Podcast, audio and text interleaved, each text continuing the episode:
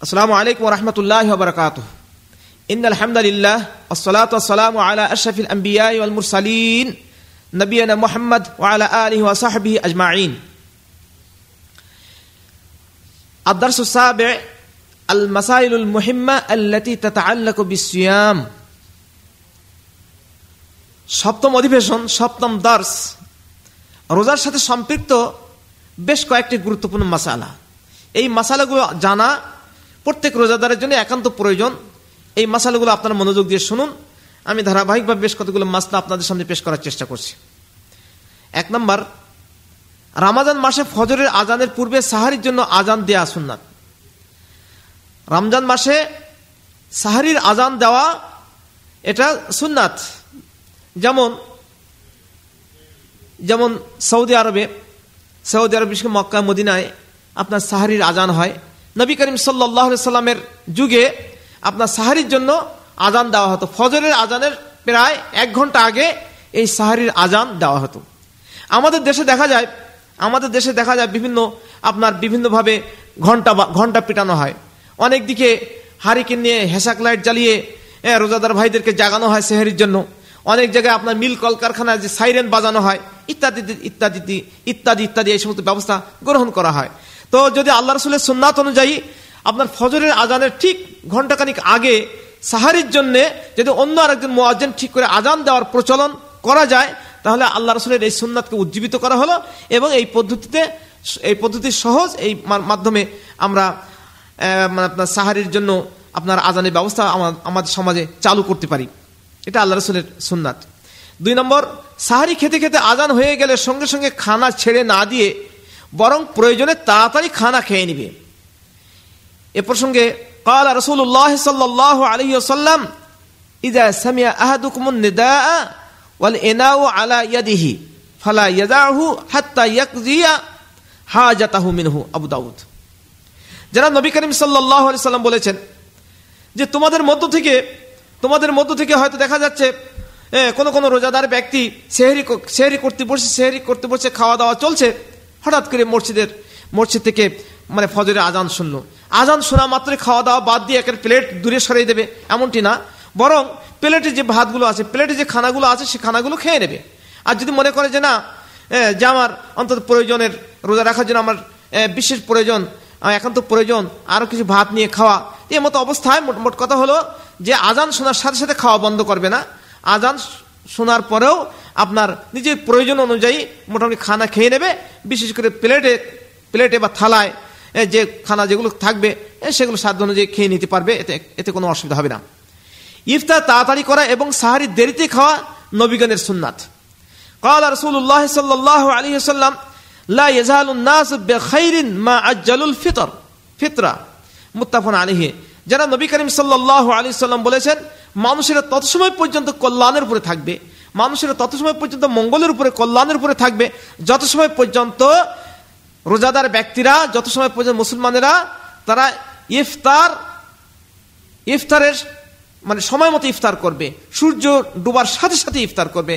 আমাদের সমাজে একটা প্রচলন আছে এই যে সূর্য মানে মানে রেডিও টাইম অনুযায়ী বলছে, আজকের ছয়টা পাঁচ মিনিটে সূর্য ডুবছে।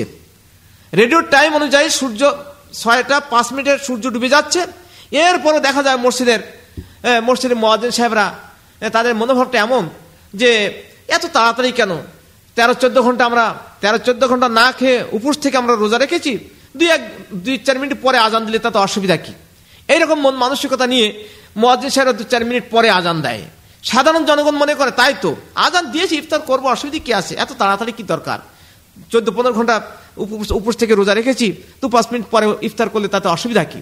এই ধরনের মনোভাব যে সাধারণ মহাজিদ সাহেবদের এবং সাধারণ জনগণ, সাধারণ জনগণের এই ধরনের ধ্যান ধারণা এটা মোটেই ঠিক না।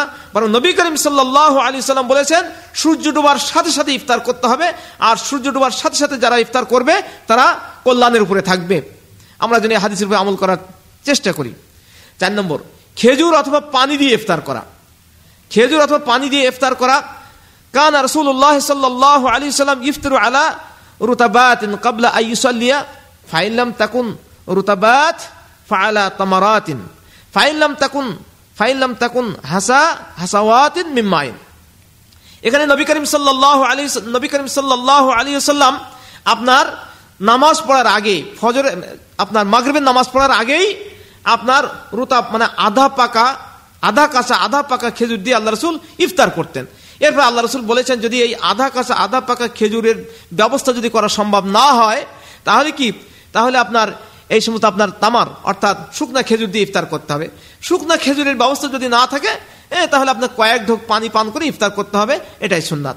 যার যেমন সামর্থ্য আছে সেই অনুযায়ী আপনার আধা কাঁচা পাকা খেজুরের ব্যবস্থা করতে পারে, অথবা খেজুরের ব্যবস্থা করতে পারে, অথবা পানি বা মিষ্টা, মিষ্টান্ন জাতীয়, শরবত জাতীয় পানি দিয়ে ইফতার করা সুন্নাত। হ্যাঁ। এ মর্মে আরও হাদিস আছে, আমি সংক্ষিপ্তভাবে একটা হাদিসে আপনাদেরকে শোনালাম। পাঁচ নম্বর পয়েন্ট রোজা খোলার সময় বা ইফতার করার সময় নিম্নের দোয়া পড়া সুন্নাত। রোজা খোলার সময় বা ইফতার করার সময় নিম্নের দোয়াটা পড়া সুন্নাত। নবী করিম সাল্লাহ সাল্লাম এই দোয়া পড়তেন ইফতার করার সময়। সেই দোয়াটি হলো জাহাবাদ জামাউ ওয়াবতাল্লাতিল উরুকু ওয়া সাবাতাল আজরু ইনশা আল্লাহ ইফতার করার সময় ইফতার করার যখন আমরা শুরু করব, ইফতার করার শুরু যখন করব, প্রথমে তো বিসমিল্লা বলে শুরু করতে হবে। আর ইফতার করা শুরু করার পরে ইফতারের মাঝে জাহাবত জামাউ ওয়াবতাল্লাতিল উরুকু ওয়া সাবাতাল আজরু ইনশা আল্লাহ এই দোয়াটা পড়া সুন্নাত, আল্লাহ রাসূল এই দোয়া পড়তেন। ছয় নম্বর, যদি কোনো ব্যক্তি কোনো রোজাদারকে ইফতার করায়, তাহলে সে রোজাদারের সমান সওয়াব পাবে।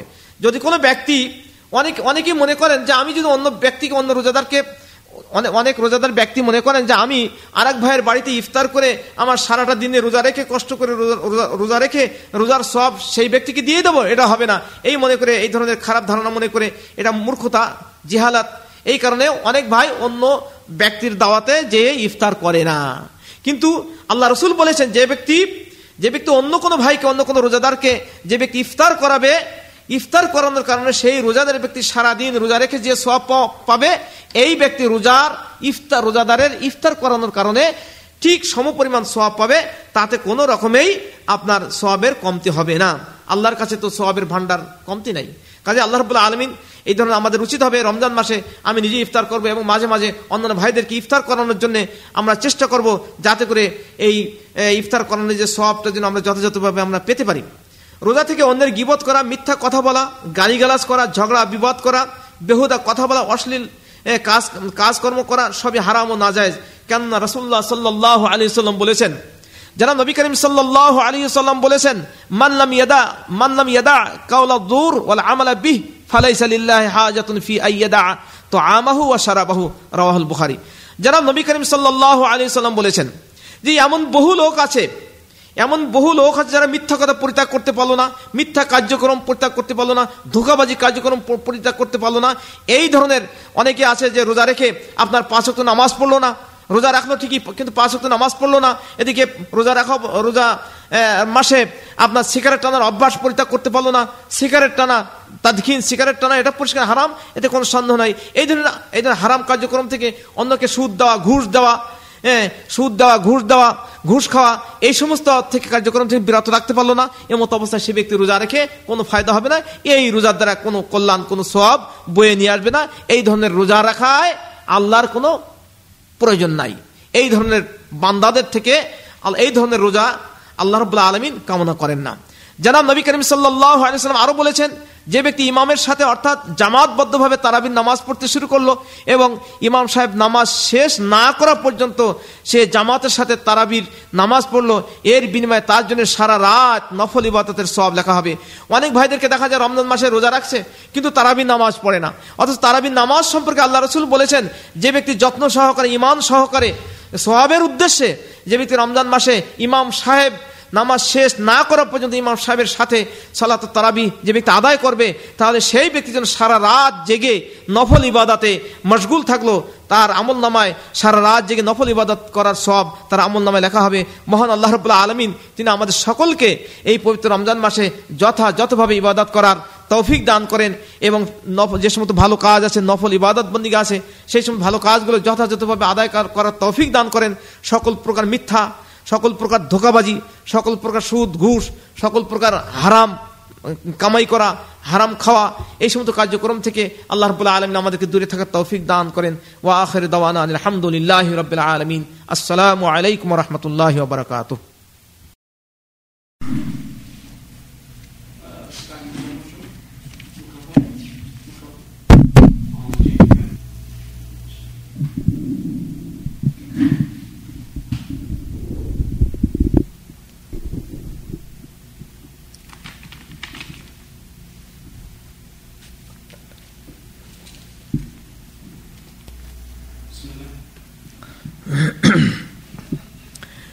السلام عليكم ورحمة الله وبركاته. إن الحمد لله والصلاة والسلام على أشرف الأنبياء والمرسلين نبينا محمد وعلى آله وصحبه أجمعين برحمتك يا أرحم الراحمين.